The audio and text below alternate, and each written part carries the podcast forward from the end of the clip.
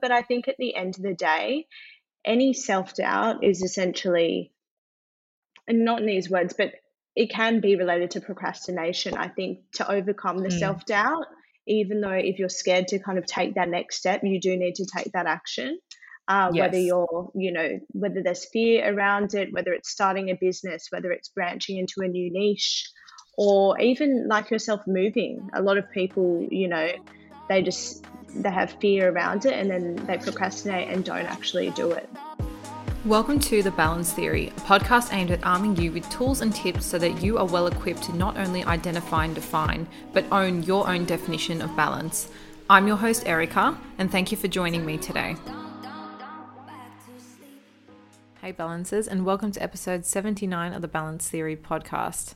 Today, I am joined by Naomi Johnston, who is the founder and creative director at NJ Consulting, a digital marketing consultancy based in Sydney, who's on a mission to empower business owners in the digital space to create impactful brands through strategy, web, and social media solutions. Today's episode is a real treat for anybody looking to start their own business, people struggling with working from home and separating the personal and the professional and anybody interested in some really cool personal development tips. So, today we chat about why you need to be selective with who you go to for advice. Naomi shares some awesome practical tips. There's a four step process on how to start a business, including specific apps and tools you can use. So, this is very, very informative why it's important to identify your values, and she also shares some really cool productivity hacks. We also have a nice chat about how she upkeeps her balance as an entrepreneur or, in general, a busy person, tips for everybody working from home, whether you're an employee or running your own business, and why it's important to bring and set an intention to the space that you're working in. This point I loved particularly because, as you all know, I've recently relocated overseas and I am living kind of out of a suitcase for the next six months, to be honest. We're still finding our feet. And so for me, I was that kind of person who needed a set space to work, who needed a stable environment to get in the zone. And now I really don't have that at all. And it got me thinking about those of you listening who may be working from your bedroom or working from a really small place like I am at the moment. But it's never too late to set an intention and kind of reset the space you're working in to make it work for you and this was something I got a lot out of today's chat because it's honestly a make or break for me in terms of my productivity and concentration. And it's something I've had to learn to do on the fly. So, love everything shared today. If you have a friend or family member who is going to also love this episode, then feel free to send it on to them. Knowledge is great when we hear it, but it's even better when we share it. If you haven't had a chance to leave us a review or rating on Apple Podcasts, it would mean the absolute world to me. So, don't be shy. You can scroll to the bottom of all the episodes and leave your thoughts there. I've also popped Naomi's IG and LinkedIn handles in the show notes. So head on over, give her a follow, check out what she's doing, and I know you guys are going to love today's chat. Let's dive straight in. All right, balancers, this is my first recording all the way from Dubai. And funnily enough, I'm interviewing someone from Sydney. But Naomi, a very warm welcome to the Balance Theory podcast. It's so nice to have you on the show this morning. Thank you, Erica. It's great to join you. Likewise, I know we um, got a little bit warmed up off air while we were chatting, getting to know each other. But for the listeners who are tuning in, can you share a little bit about who you are and what you do? Yeah, sure. So I am born and bred in Adelaide, actually. So I then moved to Sydney. Um, I've been living in Sydney ever since. I founded my digital marketing consultancy business, NJ Consulting, five years ago now. So I guess my role that I go by every day is founder and creative director of NJ Consulting.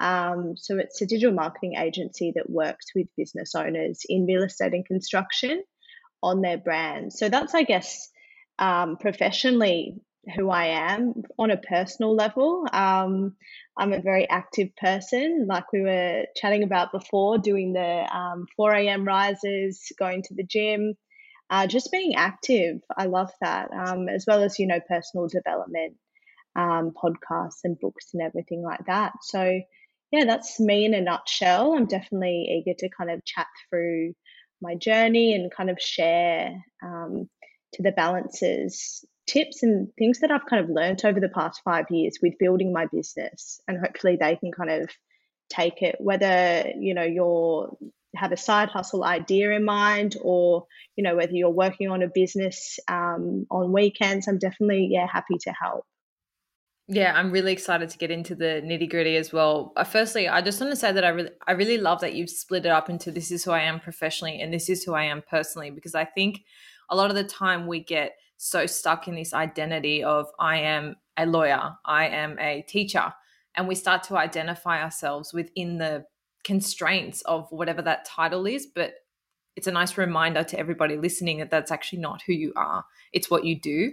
And there's a very big difference. And sometimes I find if you feel that disconnect with, um, sorry to go deep so early on the combo, no, but like if I you find it. that disconnect between, I guess, your passion or your purpose or your why, I think sometimes it's it's it might come down to that disassociation between like who you are professionally and personally. So um, I, I, just wanted to call that out because I love that you just split that.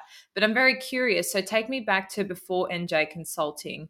What were you doing for work? Did you work for somebody else or did you always know that you wanted to start your own business? So I always, I'm from a big family, so one of six kids. Um, so wow, I thought I was up, big. I'm one of four. oh yeah, one of six kids. And you know what? I'm not sure whether you were the same, but when I was a kid, I didn't necessarily like being part of a big family, just because you know there's heaps of kids. We're all doing our own thing. Um, but now I'm well, really key, starting key to question: appreciate. Which which which number child were you? So second eldest girl. So five girls, one boy. He's the eldest. Okay, so you're in the middle. So I was I was the oldest. I didn't I did not love it that like I, I didn't mind it. it. wasn't the worst. But maybe being in the middle, you just feel like you're in the middle of like so many people.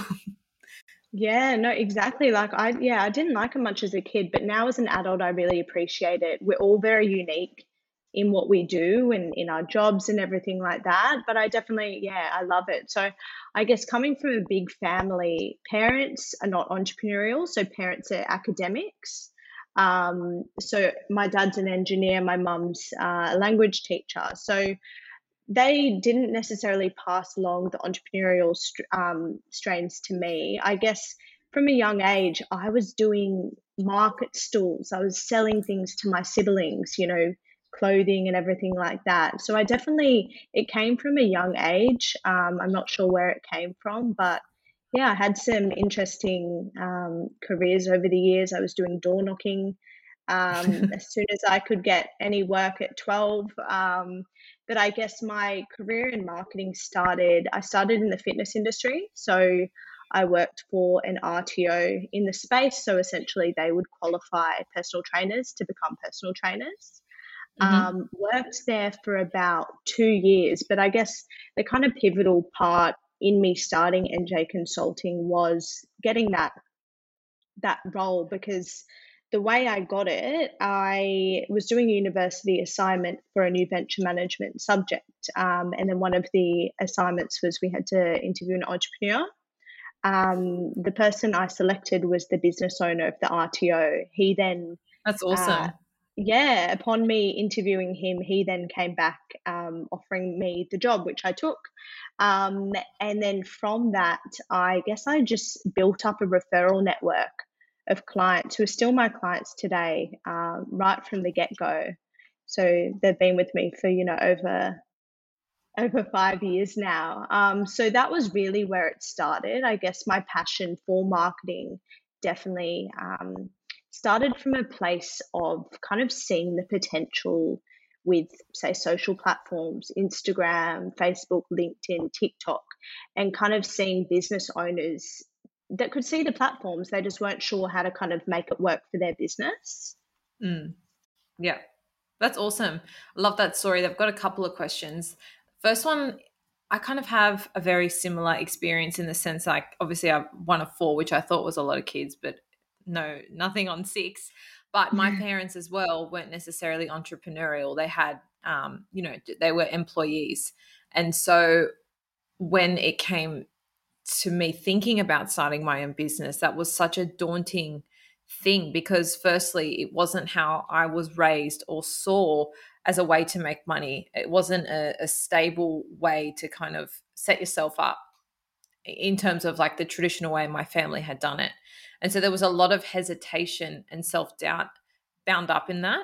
And so I just wanted to ask you, even though you had that that early spirit, that early entrepreneurial spirit and that energy to, I guess, do your own thing and be your own boss and bit of a go getter mindset.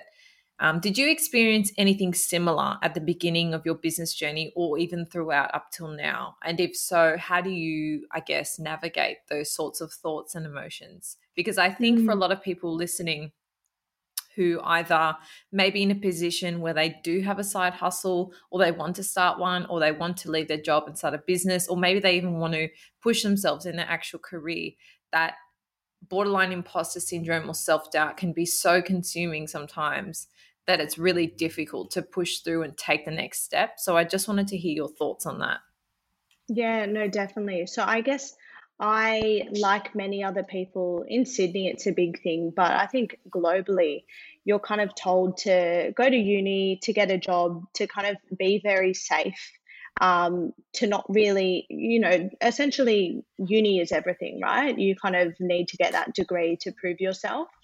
Um, I think, yeah, I definitely I compared myself to my siblings um, early on you know, in my career my parents who did do the more traditional path. I guess I, my way of kind of, I knew where I wanted to be and I knew kind of who I looked up to. So I think that that was probably a big thing for me.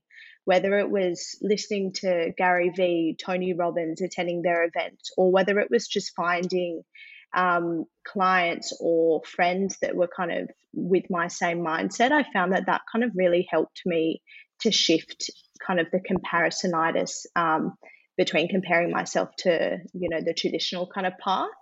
Um, so to me, it's been yeah all about relationships and kind of having those mentors in place from an early age um, to yeah to look up to and kind of work with.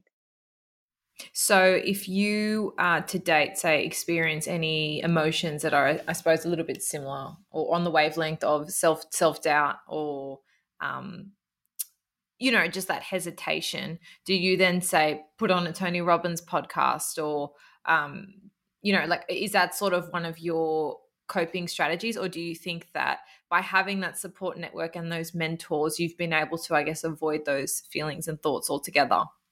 Yeah, to be honest, I haven't had too many self doubt feelings and thoughts over the years. I think whenever I doubt something, my first point of call is to say chat to someone who has experienced something similar in a business setting um, or yeah play a, a, motivational podcast listen to a documentary um, something to really kind of instill um, yeah to kind of just remove any self-doubt um, whatsoever but i think at the end of the day any self-doubt is essentially and not in these words but it can be related to procrastination. I think to overcome the mm. self doubt, even though if you're scared to kind of take that next step, you do need to take that action. Uh, yes. Whether you're, you know, whether there's fear around it, whether it's starting a business, whether it's branching into a new niche, or even like yourself moving. A lot of people, you know, they just they have fear around it and then they procrastinate and don't actually do it. So, yeah.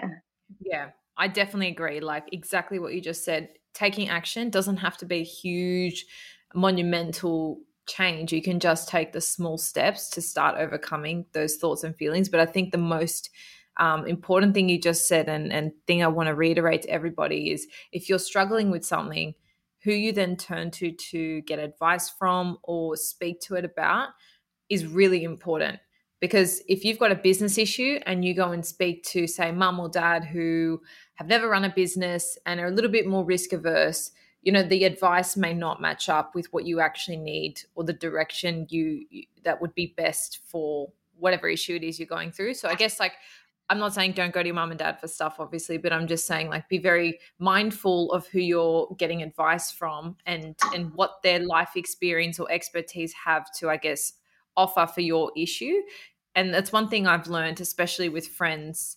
You know, it's it's so funny. Like you'll have your key friends that you'll vent to or or just download on for like different things, right? But then when you really think about it, um, there there are particular people who maybe necessarily you don't you're not inspired let's say by their relationship or their relationship is not one that you would really want but you go and talk to them about your own relationship. So i always like hearing this even from a business point of view because it really uh, like flows on and, and carries over to the everything else in our life. So it's just like being mindful of i guess who you're going to for advice. Um, Definitely, 100%. And even with that, like from a business perspective, I find it quite helpful going to people that aren't necessarily within my industry. So, my industry being marketing um, and communications, I actually, you know, think it's beneficial to go to people that have set up businesses in different industries. So, say recruitment or you know health and fitness business a gym um, i think it's definitely there's so many transferable skills uh, professionally and personally that you can learn from these people and kind of the path that they've took uh, hasn't been necessarily all up all the way you know up and down mm-hmm. but it's definitely yeah interesting to get a, a range of different opinions but be selective for sure yeah, absolutely. So now let's chat a little bit about building a business. So this segment I think is going to be very useful for anybody listening who's in that headspace of really wanting to start something, whether it is a side hustle or a full-on business. Now looking back at your 5-year journey with NJ Consulting, what tips would you have for somebody in that initial, maybe they're in the ideation phase, uh, maybe they've just, you know, just kind of started getting the the brand together in their mind or what the product or service looks like what would you have told yourself, I suppose, five years ago? What tips can you share from your own experience? So I think number one is definitely passion. So, in order to build a sustainable business, you need to be passionate about it. Um, you need to kind of, it shouldn't feel like work. It should just feel like a passion project. You're just doing it you know, um, nine to five or whatever the hours that you select. So passion's number one. But then in building a business, it needs to be sustainable and profitable. So I think step two would definitely be get clear on the service and or product that you're wanting to sell. Um, that kind of flows into being clear on who you're wanting to sell to. So the ideal customer avatar, the challenge it solves, um, price point. So that kind of all comes under getting clear on exactly what that product or service is. Point three is definitely systemizing. So some of my clients come to me they've you know say been in business two years um, they've got their ideal client they know their product very well or their service um, but they have no systems in place so, some of the, I guess, platforms that you need to kind of be conscious of, whether it's just starting a side hustle or whether it's, you know, building a business that you're, you know, going to sell off in the next 10 years, whatever it is, systemize it. So, use things like a CRM. You can get free CRMs out there that really help um, manage your so a crm is a customer relationship manager. So essentially just keeping track on you know all of the clients within the business. Um, another thing to systemize is calendly. It's a tool that allows um, clients or um, buyers whoever they may be to book into your calendar. So that's definitely something to kind of streamline the business um, and then probably just having website management um, all of these things, systemizing it essentially means that you're not having to slave away um, for, you know, 12 plus hours in a day. You can have these systems in place and they just kind of make your life a lot easier on your teams. So that's number three. Um, number four that I would recommend is relationships. I think relationships in a personal and business setting are crucial um, in order for success. So just make sure, you know, when you do build your business or side hustle, that you do appreciate the relationships around you and you build them with people that are aligned to you um, and that share the same vision for your business. So, you know, whether that's team members, clients, business partners, investors, or even just your Instagram followers, making sure that you're communicating to them in a way that you know you want your business to be shown. So that's number mm. four. Um, and i guess lastly number five is scale. So under scale comes marketing essentially. So you need to be able to market your services in a way that's not too pushy in a way that will essentially broadcast your brand to a wide market um, of your niche target clients uh, so whether that's referrals, um, social media inquiries, being able to scale your business is, I guess, the priority for a lot of people. So, yeah, that's number five in building a strong business. Awesome. And would you say, just because having sort of gotten one business off the ground in the process of systemizing another one now, would you say that that's probably in order of the like, just say you only had a certain amount of time in a day? Like that would kind of be the order you would tackle it because i'm just thinking in my mind now for anybody listening who has a full-time job and wants to start a side hustle that sounds like a lot of work and let's not downplay the fact that starting a business is a lot of work um, mm. but i mm. guess my question is more like can people start with steps one two and three and then build up to say scaling and marketing when they're in a position where one to three is sort of comfortable that makes sense? hundred percent. Yeah, I would definitely recommend having a staged approach. I think there's a lot of um, business owner overwhelm, as you've probably seen. You know, people trying to get everything done in a day or in a week or in a month. And essentially, the quality of, say, the system or their marketing isn't up to scratch. So, definitely, yeah, take your time with it. Don't rush it do it stage by stage. So, yeah, get clear on that product and service, then move to systemize, then relationships and scale and really market that. That way, I think you're not having to do a lot of going back and kind of tweaking, um, say, you know, your ideal target client, or you're not having to tweak you know the platform that your website's on none of that by doing it i think in a nice staged approach and being patient is key yeah, absolutely. Now, one of the reasons I really love speaking to business owners like yourself is because I really like getting deep into their lifestyle. I think the trap a lot of us fall into is um, we can thank the hustle culture for, which I suppose is this. I don't know. I feel like it came out of COVID and people just look like they were so productive and they were starting all these things. And I think it casts a lot of shame on people who maybe weren't doing things or weren't moving that quickly or were not thinking about five different businesses all at once. And I think that hustle culture as it stands needs to be approached very, very carefully.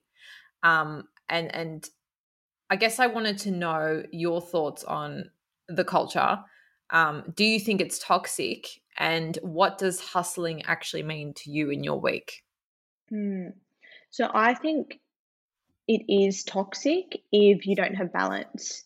So if your business occupies 80% of your time and then you have, say, 10% of time for self care, uh, 10% of time for social activities, I don't think that that is sustainable. I think that that is, yeah, toxic. So I think hustling can be not toxic. And I think, I guess, looking at my kind of journey over the past five years, early on, and even like to your point earlier, through COVID, I guess when we we were kind of locked in our apartments or houses with you know nothing much else to do, a lot of us were thinking about um, growing businesses and everything like that. But now back to normality, I think balance is a key thing. So I guess for me, I went from doing, you know, the 4 a.m. get ups, um, getting on my laptop, say at 6 a.m., straight through to 11 p.m. with minimal breaks. Um, I've definitely shifted now to have a lot more balance. So, you know, waking up a bit later, um, getting up and going for walks, you know, whether that's to the ocean or in nature, um, spending time with friends, family, loved ones, um, and really kind of making it, all of those other aspects outside of the business a priority as well. Um, mm. That's definitely been a big thing for me. Yeah. Yeah. I, I definitely want to pull out like what you the example you just gave there. So you're waking up at four, and let's say you're doing like an, a six a six to eleven p.m. day with minimal breaks. I think that sounds a lot like the example you first gave, which is like 80% of work and then you got 10 and 10 left over for social and life. Now I'd be um I'd be interested to ask you how you actually felt during that time because I think a lot of the time when we've got so much motivation and so much energy, we can probably push through a schedule like that for a little bit of time and it feels like you're just on a roll and you're in flow and I would argue that at the beginning of a business if you have that zest and that passion, like just go for it. But it's about being super mindful of how you're actually feeling. So they will probably get to a point where you're like, I'm feeling the signs of burnout. um, adrenal fatigue, I'm exhausted, I don't have energy for anything. And so the question is really not how much are you, how much time are you spending in work? Because if that's 80% and you feel energized outside of that to do the things you love, then I suppose that that works for you at that at that point in time. You know, we could sit here and argue about whether that will last very long time or whether you could do that for years on end and i'm sure some people do do that.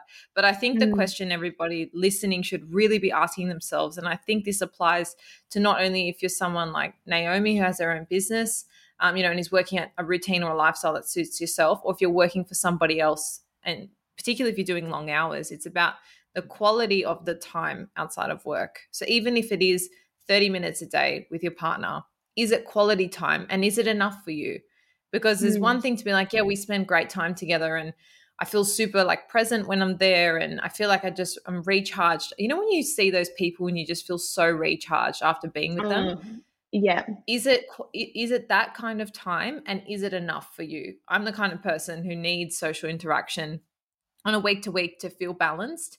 And mm. if I was only getting 10 minutes a day, but I felt like it was super present and it recharged me, then maybe that would be enough given the other other priorities I've got at the moment, if that makes sense. Because the whole the whole premise of the podcast and, and the balance theory is is trying to move away from feeling guilty that you should be doing more or less of something and really owning like hey if if your balance at the moment is an 80-20 split between say work and life that's okay but you need to be super mindful and aware of that that 20% is it enough for you? And is it quality? So that would be my only call out um, i suppose on top of that but I, but it, by the sounds of it by you shifting your routine um, it, it sounds like you know you also very aware of what you need to feel balanced. And i suppose on that note it's it's a nice reflection for everybody listening to remember that it's not this um, i guess perfect formula that you work out and you're like hey I've got the balance all worked out now. And then in two years, when your business scales, it's going to have to change again because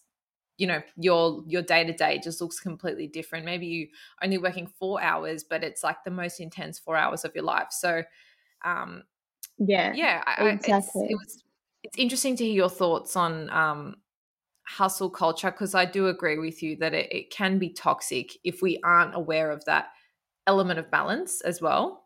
Yeah i think like for me it I love goal setting. So I goal set every uh, week, every month, and every year. It was when I was doing goal setting probably two years ago now, where I kind of sat down and worked out my values, which I'd recommend to anyone to kind of figure out what you value in life. You might think you know, but I think until you kind of get a pen and paper out and start jotting down what's you know on your mind to kind of how you want your life to look say in 5 10 15 years that you kind of work out your values um so it was do you mind sharing do you mind yeah. sharing some of the values you were able to identify in doing that yeah so some of the values that i were able that i was able to identify was freedom um, and quality time so freedom in the sense that you know I can work wherever, whenever I want. Um, that's a big one for me. So time freedom,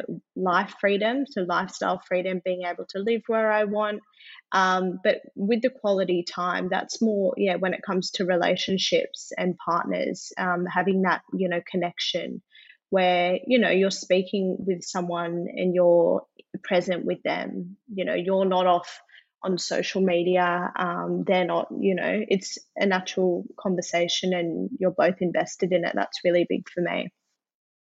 Yeah, I, I definitely agree that sitting down, nutting, nutting through your values is so important before we even ask ourselves, like, what do I need to feel balanced? Because if you don't know what those things are that you value or care about or need, it's very hard to then say, well, this would be a balanced or an ideal day for me. But I suppose on that note, what does balance mean to you in the context of being an entrepreneur? Because I know at times there's so many competing priorities and and um, oh, maybe not necessarily values, but definitely competing priorities, especially when it comes to deadlines and other people's um, requirements. So, how do you upkeep your balance as an entrepreneur? What does that actually look like to you? Mm. So, I guess one of the big things that I'd recommend to anyone starting a business or in their business journey is time blocking um, your day. So that's a big thing for me, whether it's team management, so blocking out all of my meetings, say for a Thursday, um, and then focusing on, say, the more creative tasks at the beginning of the week. Kind of time blocking the week in a way that works with your productivity. So, say mm. if you're more productive earlier in the week or even down to the times of the days, a lot of people are productive, say, in the beginning half of the day, and then in the afternoon, they kind of, you know, feel that they're slacking off or that the focus isn't there for me, I like to get, do a lot of creative tasks, strategy tasks in the morning, and then in the afternoon, focus on all of the admin tasks. Um, so time blocking has been a savior um, with regard to balance, 100%, as well as living by the calendar, popping everything in the calendar, even yeah. social events, just living by it.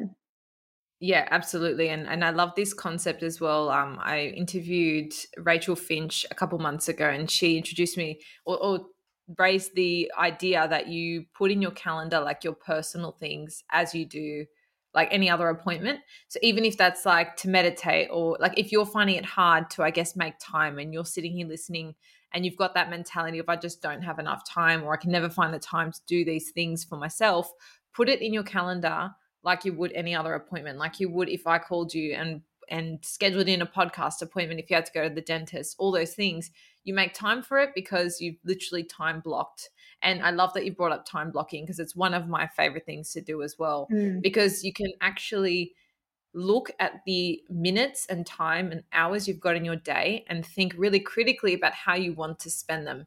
And it's not this, I guess, open ended day where you're just trying to do things at any random moment. You know, you know you've got you kind of given yourself windows to do things and it's really interesting like i remember reading this study a while ago and they were saying if you give somebody four hours to do a task they'll probably take up to four hours but if you give them one hour they'll get it done in the hour and it's mm. almost like if you you've got more time to do it. We just procrastinate. I think it's like such a human thing to do but i think this concept of time blocking really mitigates that procrastination because there's a there's an end in sight there's a deadline. And um, just one more thing on the, on the on the note of scheduling and time blocking in things. I also heard a really good tip, which was give yourself like five minute breaks. If you've got meetings back to back, book them in on like the five past the hour or make them finish five minutes before the hour so that you have like conscious breaks. If not, you kind of just go on this like, yeah, long, especially with Zoom, it's just, yeah, back it can back be back it can be draining. And I guess just one more thing to add as well that I've put in place recently, which I can't believe I haven't done this sooner. I, throughout my work day, I literally have no notifications on my phone. So the I do not off, disturb.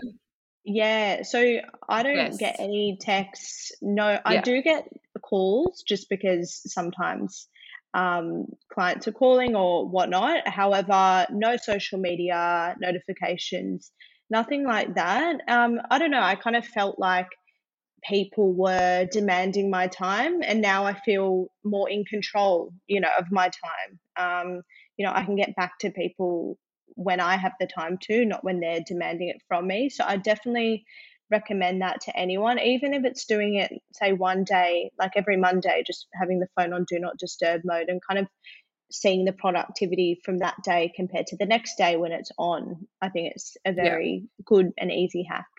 Absolutely. And before Do Not Disturb was around, I remember when I was doing HSC, I used to actually just put my phone in my drawer and I would mm-hmm. not pull it out until I did like a certain amount of study. But now this feature is like next level. And you're right, it helps you really reclaim your time and decide when you want to give other people your time. Because let's face it, as soon as a notification pops up, there is this like sense of urgency, like you just want to reply to it or you just want to check it. So by mm-hmm. you literally life hacking your productivity by just removing the distraction because we all have that temptation but just by getting rid of it it's such an easy way to just zone in and focus. And you could even start if you feel like a whole day is too much of a commitment you could even start with if you um, you know if you're listening now really like the idea of what naomi said for example you do more creative and strategic work in the morning and maybe more admin stuff in the afternoon maybe you can just put on do not disturb for that creative block you have in the in the morning because that's probably going to demand a lot more of your brain focus and your brain attention and then it can be on while you're doing admin and can kind of like weave in and out of stuff so that's a really good one because the phone is um is a new age distraction and problem that i think 1800 1800s merchants didn't have to deal with, but one we, we are now so blessed to have, but brings with it its own issues. it's a blessing and a curse. Yeah. Yeah. Yeah. Absolutely. So this is kind of off what we're speaking about now. I think that's a really good tip because a lot of people are working from home, which means there really isn't as much separation between the personal and the professional as there was before. I mean, I know a lot of people are going back into the office, but I'm pretty sure most businesses are retaining some of that flexibility now. I mean, even like traditional law firms I used to work in who were like, no, we are never doing working from home, are now open to, um, you know, a split sort of system because it works and people like it. So I think that's great. But I think as well, it becomes more difficult to stay disciplined and take breaks and switch off. So that phone tip you just gave is fantastic and one I use myself. But if we're talking about specifically working from home, only because this applies to anybody listening, if you work for somebody else, or if you have your own business, or if you're shifting in between the two, like I used to do at home when I'd have like a really quiet afternoon, I'd just do my other stuff. How do you maintain that separation? Because I know you're working from home as well at the moment too. Yeah, so I love to have designated spots in my house for work and designated spots for personal activities, reading, eating. So I think by even if you've got a one bedroom apartment, just making sure that say you're not doing your work from your bed or your bedroom mm-hmm. um, whether you, say if you don't have a, a living room or you've got housemates try going to a cafe or just kind of shake up the environment environment and make it clear you know where you do work and where you don't do work. I think that it kind of goes into back to our point of hustle culture. If you're working, you know, from your bed, from your couch, from your, you know, everywhere in your house, you kind of find it hard to to break, you know, when to switch off. And then you find mm. yourself working at, you know, 11 p.m. at night. So I think really making the environment clear, I think removing distractions is a big point. So, yeah, iPhone, switching that off. Um, also, with any team um, members, whether that's colleagues or uh, employees below you, I think make it clear to them, um, you know, whether you're working from home or in the office, kind of, you know, when you can accept communication or whether you, you know, are um, you know, open for meetings or phone calls or whatever. I think being quite clear in your communication um, mm. But I guess back to the kind of work environment, I think just create a space that you love, that you love to work in. I think um, creating a space that's peaceful, that's clean, um, it will make you want to go to work um, or do your work every day as opposed to kind of um, procrastinating or not wanting to do it. Yeah, yeah. I love this point about environment. Um, it, it's interesting because, as I was telling you before, everybody listening knows as well that I've just moved to Dubai. And what we're doing is we're staying one month in this place now, and then we're moving to another part of the city for another month, and then we're going to be traveling for a bit. So for me, I've always had this work style where I get very comfortable in the space and I really make it exactly what you just said like have a designated space for work and i found like i was really able to drop into the zone and that's really had to shift for me now because I'm moving so much. I don't have that stability with my space. But I think exactly what you just said. It's it's about the intention I think you bring to a particular uh, place or spot. I'm going to say spot because this place is very small, and so where I work, I also eat. But mm. the thing is, I know a lot of people listening as well will probably be working from their bedrooms. They probably have like a little setup in their room. I know a lot of my friends do as well. I think you have to be very mindful of the intention you're bringing to the space. So if, if you are working in your room or in your kitchen, you know, in your bedroom, for example, you're not taking the laptop and lying on your bed and working on your bed because then it just creates this um, oneness, I suppose, with relaxing and working. And then you probably find sometimes it's hard to switch off when you're lying in bed, which is no surprise uh, to me. So I think really, if, if you don't have a space where you can create those pockets or those little spots for yourself, I think it's still very achievable with the intention you bring. And if you found, I think in the past that you've blurred those lines and you've been listening to this going oh my god like my room is like for everything at the moment and i feel like it's just i feel so scrambled when i'm in there and i'm all over the place. Do like a complete reset. Now i don't know if this sounds too woo woo for anybody listening but like get yourself a sage get yourself a diffuser you know like get new bed sheets, just like spruce it up, put some plants in there, give it like a little bit of a makeover and you can start afresh. Like it's it's never sort of too late to reset your intention for a space and I know that that's such a big thing when it comes to being productive and being comfortable in a space. So um yeah if, if any of these tips you've really liked but you feel like you're kind of too late or you've already messed it up i don't think that that's the case at all and i think doing something like this is going to be so beneficial to your sense of balance not only like throughout the day but to really help maintain that separation between your work and your life, if that makes sense. Mm, yeah, a hundred percent. I think yeah, no matter if you've got a full house or just a, a single bedroom with housemates, I think you can make it work for you and just test it out as well. See what works. Um, see, you know, you might love. I've been loving working from a cafe uh, twice a week. Mm-hmm. Just kind of um, yes, it is, you know, harder to kind of focus when you've got a lot kind of going around. There's a lot more sounds and everything like that. But I think kind of switching up your environment, um, you can kind of test what works um, better for your productivity. Yeah, absolutely. Now, before I let you go, I'm very curious to know what's been the biggest challenge you've personally found in your business, whether it be like a specific example or just like a general challenge.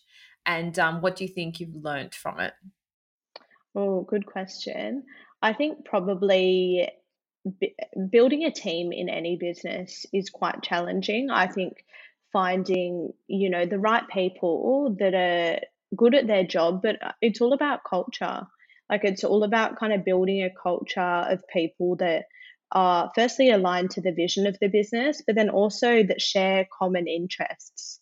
Um, so that's definitely probably yeah the biggest challenge with any business. I've built my team up over the past five years, and I love them all very much. Um, they're all really great at what they do, and they're specialists in what they do as well. I think in building a team, I see too many people kind of build it, and they have a lot of generalists that kind of, you know, have their hands in all different pots. They're stressed, um, and it just, I think, in building a strong team, yeah, you need specialists, and obviously that can kind of come with financial obligations and everything like that. So I wouldn't necessarily recommend someone that's just starting out to hire, you know, three uh, part time employees, but I definitely think it can be a staged approach. It's all about finding the right people that align with you.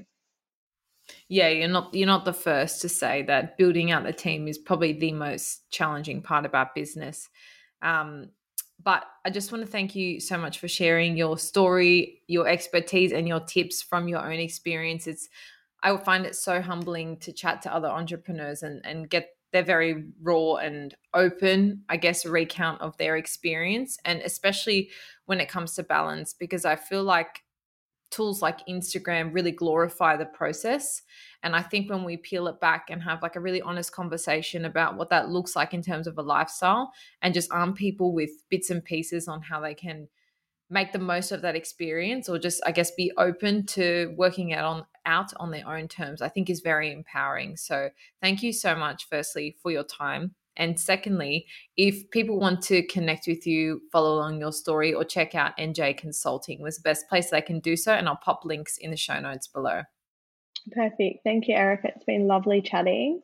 Um, I'm most reachable on Instagram, so Naomi Johnston with a double N, or I'm also very active on LinkedIn. So I post Perfect. about three or four times a week over there. Um, my website is njconsulting.com.au. So if you are interested in reaching out, whether it's just for a call or collaboration, work, whatever, um, just feel free to reach out. I'm happy to yeah have a chat. Awesome. Well, thank you so much again for your time, and um, I can't wait to see what what the next five years brings for NJ Consulting, the team, and yourself. Thank you, Erica. I appreciate it. Want flexibility? Take yoga. Want flexibility with your health insurance? Check out United Healthcare Insurance Plans. Underwritten by Golden Rule Insurance Company, they offer flexible, budget friendly medical, dental, and vision coverage that may be right for you. More at uh1.com.